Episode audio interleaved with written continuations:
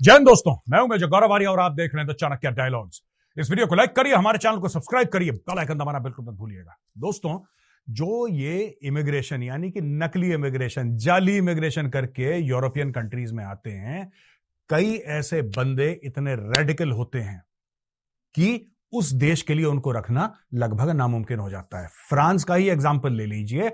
आपको पता है कि एक यंग सा लड़का था, उसने कुछ करा, नहीं करा, किसी को नहीं पता उसकी क्या स्टोरी है। फ्रांस के पुलिस वालों ने उसको गोली मारी। वो लड़का गया मर। ठीक है जी? लड़का मर गया। लड़का मर गया, इनको केस करना चाहिए था पुलिस के ऊपर, क्योंकि वहाँ पे ऐसा होता है कि आप केस करते हैं, आपकी सुनवाई होती है, डेमोक्रेटिक कंट्री है, फ़र्स्ट वर्ल्ड कंट्री है, कोई दिक्कत नहीं है फ्रांस में।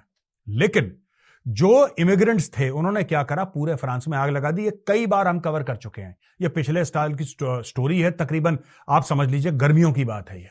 समर्स की बात है। जब इन्होंने फ्रांस में ऐसा करा, फ्रांस में हज़ारों ऑटोमोबाइल जला दिया ये जला दिया, वो जला दिया मतलब फूंक दिया फ्रांस को इन लोगों ने। तो अब फ्रेंच जो है ना, उनको एक बात समझ में आ गई कि माल मुफ़्त, दिले बेरहम। यानी कि आप मुफ़्त में किसी को कोई चीज़ देते हो ना तो वो बंदा फिर बड़ी बेरहमी के साथ उस चीज़ को इस्तेमाल करता है। माले मुफ़्त, दिले बेरहम। अब मैं आपको एक खबर सुनाता हूँ, फ्रांस में क्या हुआ। एक बंदा, इसका नाम है, ठीक है जी, महजूब महजूबी। महजूब महजूबी, ये एक मुस्लिम क्लेरिक है। ये इमाम मौलवी टाइप का है बंदा, और ये ट्यूनिशिया से आता है, जो कि एक मुस्लिम कंट्री है वहाँ से। महजूब महजूबी ने। इसने फ्रांस के झंडे को बोला है, फ्रांस का जो फ्लैग है, ये फ्रांस में ही रहता है। ये बंदा फ्रांस में ही रहता है। और इस बंदे ने यह बोला है कि जो फ्रांस का झंडा है ना, ये बड़ा शैतानी किस्म का झंडा है। It is a satanic flag इसमें यह बहुत गलत चीज़ है। ये नहीं होना चाहिए।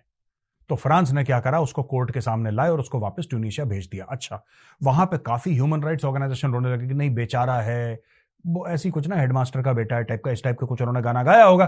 तो फ्रांस ने बोला नथिंग डूइंग लात मार के उसको उसको फ़्लाइट में बैठाया और वापस ट्यूनिशिया भिजवा दिया। अब, दोस्तों, बात पता क्या हो रही है? बात यह हो रही है कि पूरे यूरोप में अब इमिग्रेशन के खिलाफ एक चिड़ आ गई है। और यह मैं डिस्कस करना चाह रहा था, क्योंकि बड़ी इंपॉर्टेंट बात है, मैं आपको बताता हूँ। Literal backward intolerant the expulsion order accuse Mahjubi अब महजूबी जो था उसको यह बोला एक्सपल्शन ऑर्डर जो बोला, उसने बोला है कि एक इस्लाम का आपने एक ऐसा कॉन्सेप्ट सामने लाया है जो कि लिटरल है, जो कि बैकवर्ड है, जो कि इंटॉलरेंट है और जो कि वायलेंट है। ये चारों चीज़ें लिख दी फ्रांस के कोर्ट ने और बोला कि माजूबी को निकालो, लात मार के। मुझे तो एक बात नहीं समझ में आती यार, इनके खुद के मुल्कों का बेड़ा गर्क हो रखा है, ठीक है? वहाँ पे एक दूसरे के साथ ये ठा ठा करते हैं। फिर ये कहते हैं कि हमारा मुल्क बड़ा खराब है, हमें आना है यूरोपियन कंट्री, क्योंकि वो अच्छा है। फिर उस यूरोपियन कंट्री को वही अपना पुराना देश बनाने की कोशिश करते हैं, इनको वहाँ पे भी शरिया चाहिए। यार, मुझे लॉजिक ही समझ में नहीं आता यार। वॉट इज़ दिस लॉजिक तुम्हें हर जगह शरिया क्यों चाहिए? और अगर तुम्हें शरिया चाहिए तो अफ़गानिस्तान वहाँ पे तो बिल्कुल शरीयत मानने वालों के लिए, जो शरीयत है, उसके मानने वालों के लिए तो अफ़गानिस्तान जन्नत है यार। वहाँ पे तो कोड़े भी पड़ते हैं।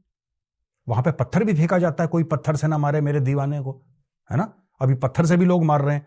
अभी वहाँ पे स्टेडियम में क्या करा उन्होंने? दो तीन लोग थे जिन्होंने मर्डर शर्डर कर दिया था। उन्होंने स्टेडियम में बुलाया, पूरी भीड़। टिकट बिकते हैं भाईजान, टिकट। सबको बुलाया, वहाँ पे लगाया अच्छा बोला, और वहाँ पे तीन लोगों को, जैसे हमारे यहाँ फुटबॉल का मैच होता है, क्रिकेट का मैच होता है, भीड़ इकट्ठा होती, अफ़गानिस्तान में ऐसा होता है कि तीन बंदे हैं, बिल्कुल स्टेडियम के बीच में। अफ़गानिस्तान में यह होता है कि उनकी हत्या देखने के लिए, उनका एग्जीक्यूशन देखने के लिए हज़ारों की भीड़ है। हज़ारों की भीड़ है। शर्तें लगती हैं कि तालिबान वाला पीठ पे गोली मारेगा कि खोपड़ी पे मारेगा। उसकी शर्तें लग रही हैं वहाँ पे। तो अगर आपको शरिया चाहिए तो अफ़गानिस्तान जाओ। इनको क्या चाहिए मैं आपको बताता हूँ, इनका दिमाग क्यों खराब है? मैं इलीगल, इनका से मेरा क्या मतलब है? जो इलीगल इमिग्रेंट्स आते हैं, खासतौर से मुस्लिम कंट्री से, इनका क्यों दिमाग खराब है? इनका यह है मन में कि दुनिया भर में शरिया फैले। इनको वो शरिया वाली जो गंद है, इनको हर जगह फैलानी है। मैं गंद क्यों कह रहा हूँ? मैं गंद इसलिए कह रहा हूँ क्योंकि तुम मानते हो गंध। मैं नहीं कह रहा, मुझे शरिया से कोई लेना देना नहीं है। मैं गंध इसलिए कह रहा हूँ क्योंकि तुम मानते हो गंध। तुम इसलिए गंध मानते हो क्योंकि अगर टूनिशिया में शरिया है या कहीं और शरिया है, उसको छोड़ के तुम फ्रांस क्यों आए? भाई, तुम्हें तो इस्लामिक कानून चाहिए था। इस्लामिक कानून ऑलरेडी है। तुम यहाँ पे क्यों आए फिर? वो तो तुम्हारे लिए जन्नत होनी चाहिए। समझ रहे मेरी बात? तो ये फ्रांस ने निकाला। अब लोग ये कह रहे हैं कि अगर तुम यहाँ पे पैदा भी हुए हो जो होती है ना सिटीजनशिप कि आप कहीं देश में पैदा हो गए तो आप सिटीजन हो गए। अब लोग इतने चढ़ गए इनसे कि लोग कह रहे हैं कि जो इलीगल इमिग्रेंट्स हैं राइट ये अगर फ्रांस में कहीं और पैदा भी हुए हैं और इनको पैदा होने की वजह से सिटीजनशिप मिली है, अगर ये बकवास करते हैं, इनको निकालो, यहाँ से हमें नहीं चाहिए। यह बात दोस्तों में एक साल पहले प्रिडिक्ट कर चुका हूँ। एक साल पहले मैंने इसी प्लेटफॉर्म पे बार बार चीख चीख के आपको एक ही बात बताई थी कि फ्रांस और और जगह ये सब होने वाला है। अब लोगों ने बोल दिया कि हमें माफ़ी दे दो भाई, तुम्हें हम नहीं झेल सकते। अब दोस्तों हम आते हैं ब्रिटेन में। फ्रांस के बगल में बिल्कुल ब्रिटेन है, अब हम आते हैं यूके, यानी कि इंग्लैंड, ब्रिटेन। वहाँ पे जो 2022 में इमिग्रेशन हुए, वो था सात लाख पैंतालीस हज़ार लोगों का इमिग्रेशन। तो ऋषि सुनक की सरकार ने कम कर दिया और बोला कि अब सिर्फ़ तीन लाख लोग अंदर आएँगे। प्राइम मिनिस्टर बोरिस जॉनसन जो इसके पहले के पहले का प्राइम मिनिस्टर था राइट जो बोरिस जॉनसन है, उसने अप्रैल 2022 में रवांडा प्लान शुरू करा था, जिसके बारे में हम आपको पहले बता चुके हैं। रवांडा प्लान के तहत क्या था कि भाई, ये जो बकवास करते हैं यहाँ पे, ये यहाँ पे जो इमिग्रेंट्स हैं, जो गंद मचाते हैं इलीगल इमिग्रेंट्स हैं, इनको जहाज़ पर डालो और रवांडा भेज दो। इन्होंने ब्रिटेन ने 240 मिलियन पाउंड 240 मिलियन पाउंड। दोस्तों, अभी तक ब्रिटेन ने, यानी कि यूके ने, रवांडा को 240 मिलियन पाउंड ये लोग दे चुके हैं। यानी कि one fourth of a billion pounds. 25 percent, एक बिलियन का 240 लगभग, गिव और टेक 10 मिलियन पाउंड्स ये लोग दे चुके हैं रवांडा को। ऑलरेडी रवांडा को दे चुके हैं। और रवांडा की करंट कैपेसिटी सिर्फ़ यह है कि हम फ्यू हंड्रेड माइग्रेंट्स को अकोमोडेट कर सकते हैं, लेकिन ये कह रहे हैं कोई बात नहीं, आप पैसे लो, हम आपको भेज रहे हैं। ठीक है जी? इसमें से एक और चीज़ हो गई थी।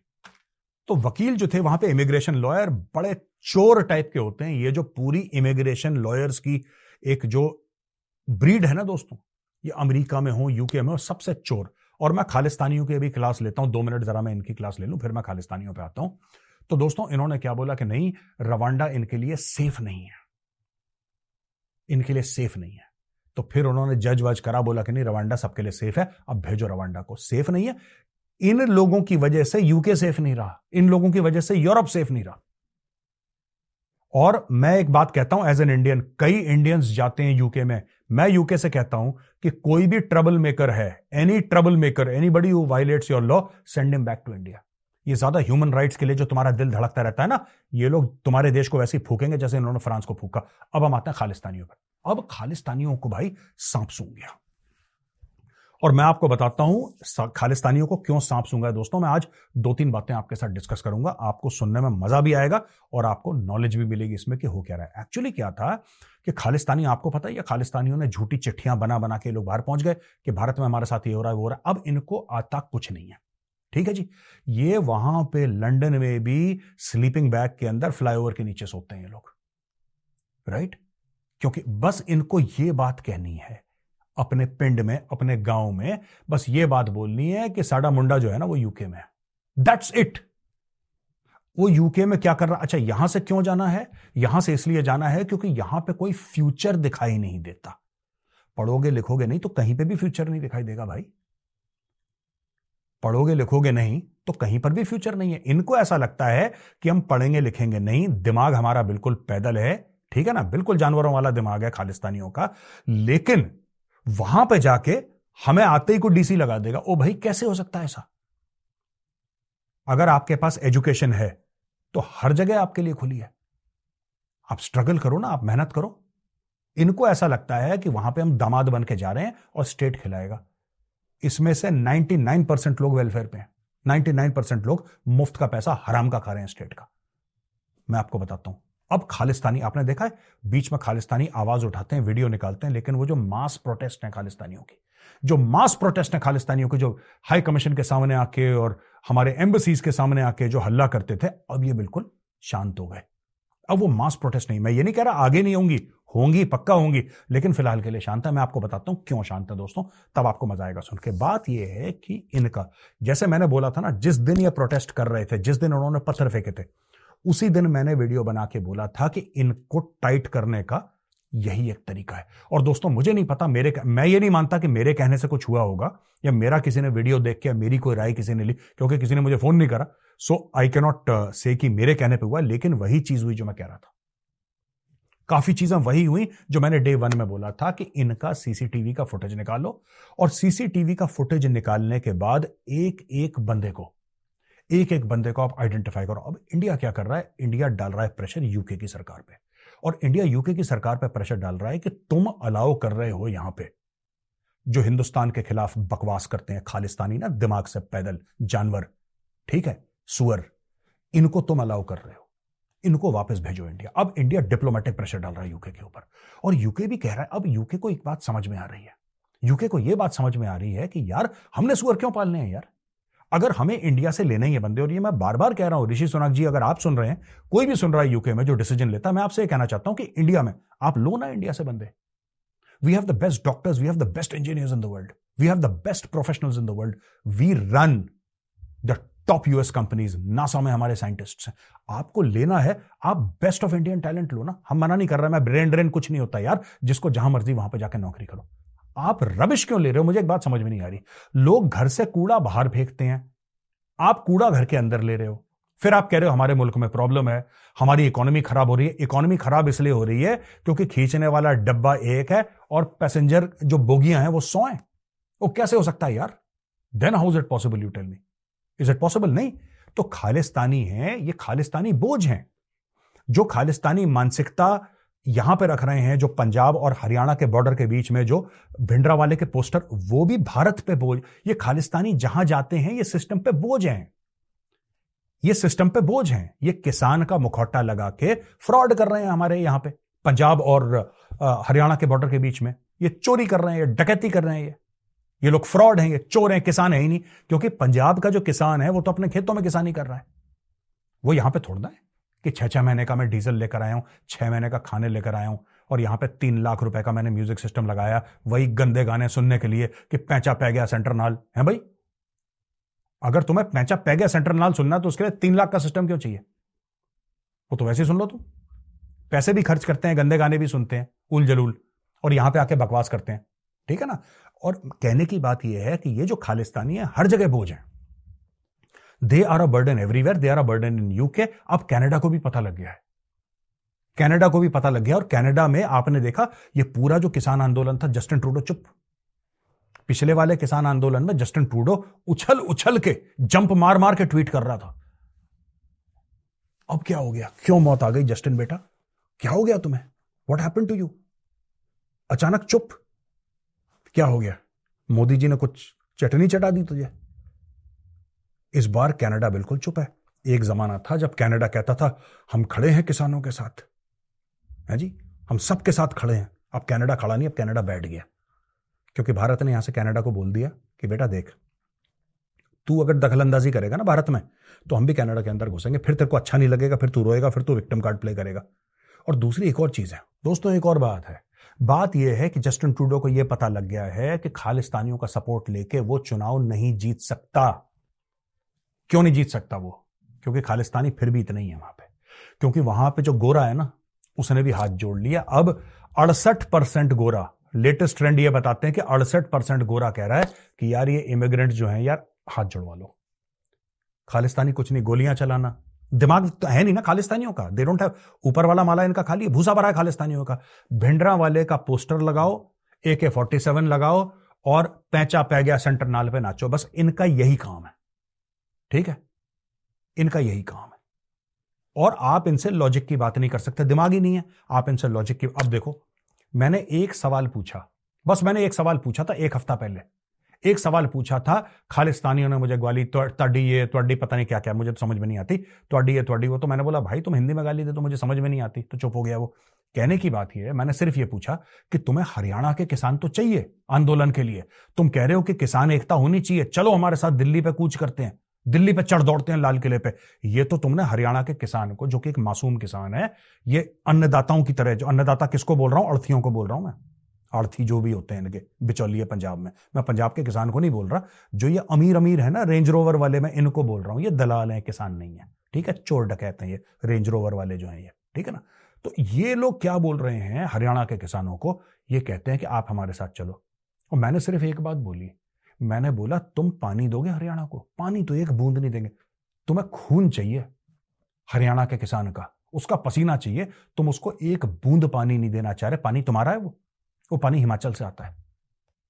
तो पानी हिमाचल से आता है। हिमाचली जिस दिन बोल देंगे ना, हमने पानी रोक दिया, नाक से खून निकल जाएगा, क्योंकि पंजाब का खुद पानी नहीं है। ये जो आप कहते हो ना, Punjab land of five rivers ये रिवर आते कहाँ से हैं? पंजाब से थोड़े आते हैं ये।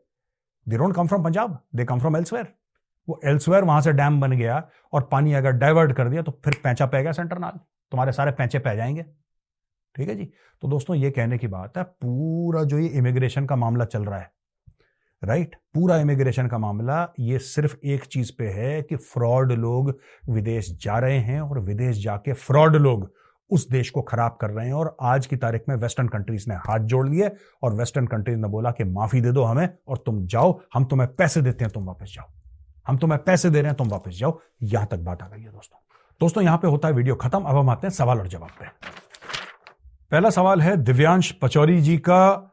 जय हिंद, सर। जय हिंद, दिव्यांश जी। ये कहते हैं कि आपको NFU for the armed forces ये अच्छा इनिशिएटिव होगा। ये अच्छा नॉन फंक्शनल अपग्रेड की बात कर रहे हैं। देखिए एनएफयू मैं बताता हूँ I am not in favour of NFU for everybody IAS officers को एनएफयू मिलता है, गलत मिलता है। एनएफयू का कॉन्सेप्ट ही गलत है। दो साल का गैप है, फिर ऊपर वाले आपको जो है, आपका अगर आप ही के बैच का है तो ऊपर वाले उसकी तनख्वाह आपको मिलेगी। क्यों मिलेगी भाई? क्यों मिलेगी आपको तनख्वाह? आपको कुछ नहीं मिलना चाहिए। NFU is wrong across the board अगर आईएएस ऑफिसर को मिलता है, गलत है, मैं किसी एनएफयू के फेवर में नहीं सब फ्रॉड है बंद करो ये सब। कोई एनएफयू एनएफयू किसी को नहीं मिलना चाहिए। Himanshu Parashar. Would like to express my concerns regarding feasibility of CPAC according to available information route passed through POK. अच्छा एट द अच्छा ये कह रहे हैं कि ओके okay, मैं समझ गया। हिमांशु जी आप ये कह रहे हैं कि जो सीपैक है वो आता है गिलगिट बल्टिस्तान से वो आता है पाकिस्तान ऑक्यूपाइड कश्मीर से और आप ये कह रहे हैं कि भा, भारत का अभिन्न अंग है ये बिल्कुल ठीक बात है आपकी। और यही रीजन है कि भारत की जो गवर्नमेंट इसको कंडेम कर रही है। और मैं आपको बात बता दूँ ऐसा है भाई कि अगर सीपैक लोगों की भलाई के लिए होता ना, पाकिस्तान की भलाई के लिए तो पाकिस्तानी लोग खड़े हो जाते। इमरान खान ने पाकिस्तानी कौम को जगा दिया और बोला कि सीपैक का पूरा मंसूबा फ्रॉड है। पाकिस्तानियों को यह फ़र्क नहीं पड़ता कि वो आ कहाँ से रहे। पाकिस्तानियों को यह फ़र्क पड़ता है और इमरान खान को इस चीज़ का फ़र्क पड़ता है कि यह जो मंसूबा है सीपैक का यह बिल्कुल चोरी डकैती का मंसूबा है। पचास अरब डॉलर चाइना पाकिस्तान में डाल चुका है। जिस मुल्क में पचास अरब की इन्वेस्टमेंट हो 50 बिलियन यूएस डॉलर्स की इन्वेस्टमेंट हो 10 साल में। वो भी बिलांत भर सा पाकिस्तान इतना सा है। बिलांत भर सा है पाकिस्तान। उसके अंदर 50 अरब डॉलर डाल दिए और ये लोग ना एक एक अरब डॉलर के लिए घुटने पे आते हैं, भीख मांगते हैं। तलवे चाटते हैं ये लोग आईएमएफ के। उनके सामने कटोरा लेके भागते हैं। क्यों? कहाँ गए तुम्हारे पचास बिलियन? कितने लोगों को रोज़गार मिला? कितने नए बिज़नेस खुले? गेम चेंजर है। शहद से मीठा, हिमालय पता नहीं क्या क्या बकवास करते हैं। तो इसमें कोई सोचने वाली बात ही नहीं है। ये तो मंसूबा डूबा हुआ है बिल्कुल। ठीक है ना?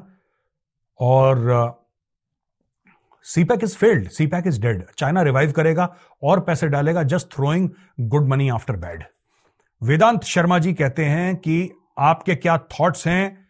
Aggression happening around the world Russia Ukraine Israel Hamas Iran Pak internal attack in Myanmar also Taiwan क्या वर्ल्ड वॉर की तरफ़ मूव कर रहा है? आ, बिल्कुल ये देखिए ना यूरोप में वॉर चल रहा है। Ukraine is what eastern Europe आपके अफ्रीका में लड़ाई चल रही है आपके एशिया में लड़ाई चल रही है तो है वर्ल्ड वॉर ये दूसरे किस्म का वर्ल्ड वॉर है, वो हाईली काइनेटिक वाला वर्ल्ड वॉर नहीं है, लेकिन डिस्टर्बेंस तो पूरी दुनिया में हो गया है। I absolutely agree with you और यहाँ पे जो आप कहते हैं कि यमन के रेबल्स हैं और ये सब हैं, ये रेड सी में यूके यूके यूएस के शिप्स को अटैक कर रहे हैं, हम लोग कहाँ स्टैंड करते हैं इस टाइम में? हम लोग क्या स्टैंड करते हैं? We are the net security provider in the Indian Ocean region हमने कभी ये नहीं देखा कि ये जहाज़ जो है ये पाकिस्तानी है या ईरानी है, अमरीकी है, कुछ भी है। हमने सबकी जानें बचाई हैं और तकरीबन दो दर्जन operation already successfully Indian Navy कर चुकी है, लोगों की जान बचा चुकी है। तो India stand here we are the net security provider in this region और हम जैसा, हम जैसी बुलंद नेवी आसपास है ही नहीं कोई, जो इतना ज़बरदस्त काम कर रही है और सबकी सेवा कर रही है Indian Navy. And hats off to the Indian Navy for a job very well done exceptionally well done तो इन्होंने बहुत कमाल का काम करा है। और आयुष्मान सिंह जी हैं, ये कहते हैं, मैं आयुष्मान हूँ। अब तुर्की ने फिफ्थ जनरेशन फाइटर जेट बना दिया है और हमारे रफेल को ओवर पार कर सकता है। क्या ये कान जेट्स भिकारिस्तान को, यानी कि पाकिस्तान को बेचेंगे? नहीं, ऐसा नहीं है। तुर्की ने बोला है, उसने फिफ्थ जनरेशन जेट बनाया है। वो जेट किसने चलाया? वो जेट किसने देखा? वो कॉम्बैट में देखिए ना, बोलने को आप कुछ भी बोल सकते हैं। पाकिस्तान बोलता है कि हम दुनिया के सबसे तगड़े मुल्क हैं। तब तो आपको हँसी आती है जब पाकिस्तान बोलता है। तो तुर्की के मामले में भी आप हंस दीजिए, पहली चीज़। तुर्की छोटा देश है। आप एक समझिए। और तुर्की और भारत के बीच में कभी भी डायरेक्ट वॉर होने की संभावना मतलब ना के बराबर है। ठीक है? ये कभी डायरेक्टली नहीं करेंगे और जहाँ तक ये पाकिस्तान को जेट्स देने की बात है, मैं तो चाहता हूँ पाकिस्तान को जेट्स दें। मैं चाहता हूँ कि सौ जेट दे दें फिफ्थ जनरेशन पाकिस्तान को। अब आप पूछेंगे, क्यों? ये तो फिफ्थ जनरेशन है, पाकिस्तान को मिल गए। ओ भाई, तुर्की फ्री तो देगा नहीं। तुर्की फ्री देगा नहीं, तुर्की अरबों दर अरबों दर अरबों डॉलर पाकिस्तान से लिखवा देगा, पाकिस्तान और कर्ज के नीचे डूब जाएगा। राइट? फिर तुर्की बोलेगा कि हाँ, इसकी सर्विसिंग के लिए तुम इतना दो। पाकिस्तान तो सुई नहीं बना सकता, सुई बनाने की औकात नहीं है। मैं तो चाहता हूँ कि पाकिस्तान जो है, भारत के साथ एक आर्म्स रेस में पड़ जाए, हथियारों की होड़ में पड़ जाए भारत के साथ, मैं चाहता हूँ। ये जो फिफ्थ जनरेशन है, हमें क्या दिक्कत है? हम तो खुद अपना बना रहे हैं क्योंकि हमारे डिले हो गए थे किसी कारणवश। भारत के लिए क्या प्रॉब्लम है फिफ्थ जनरेशन अमेरिका से बोलो एफ़ थर्टी फाइव चाहिए चेक दो ठक अमेरिका देगा आपको। आपको वर्ल्ड के बेस्ट जेट्स दुनिया कह रही है, अमेरिका कह रहा है, बताओ कौन सी टेक्नोलॉजी ट्रांसफ़र करनी है? बोलो, चाहिए क्या? मुँह तो खोलो अपना। वो तो हमने बोल रखा है कि आत्मनिर्भर भारत, हम खुद बना रहे हैं और बड़ी स्पीड से हमारा काम चल रहा है। बहुत जल्दी आपको दो तीन साल में अच्छी खबर मिल जाएगी। तो ऐसी कोई चीज़ नहीं है कि जिससे आपको परेशानी हो, परेशान होने वाली कोई भी बात नहीं है। ठीक है? और मैं चाहता हूँ कि पाकिस्तान, भारत, अगर भारत कहे कि हमने सौ जेट खरीदे हैं या सौ जेट बनाए हैं, पाकिस्तान भी सौ जेट ले, मैं यही चाहता हूँ कि पाकिस्तान एक अंधी कंपटीशन में भारत के साथ लग जाए, जिसमें पाकिस्तान का पैसा खर्च हो। ऐसे ही पाकिस्तान का बेड़ा गर्क होगा। दोस्तों वीडियो देखने के लिए बहुत बहुत धन्यवाद। इस वीडियो को लाइक करिए, हमारे चैनल को सब्सक्राइब करिए, बेल आइकन दबाना बिल्कुल मत भूलिएगा। जय हिंद, वंदे मातरम, भारत माता की जय।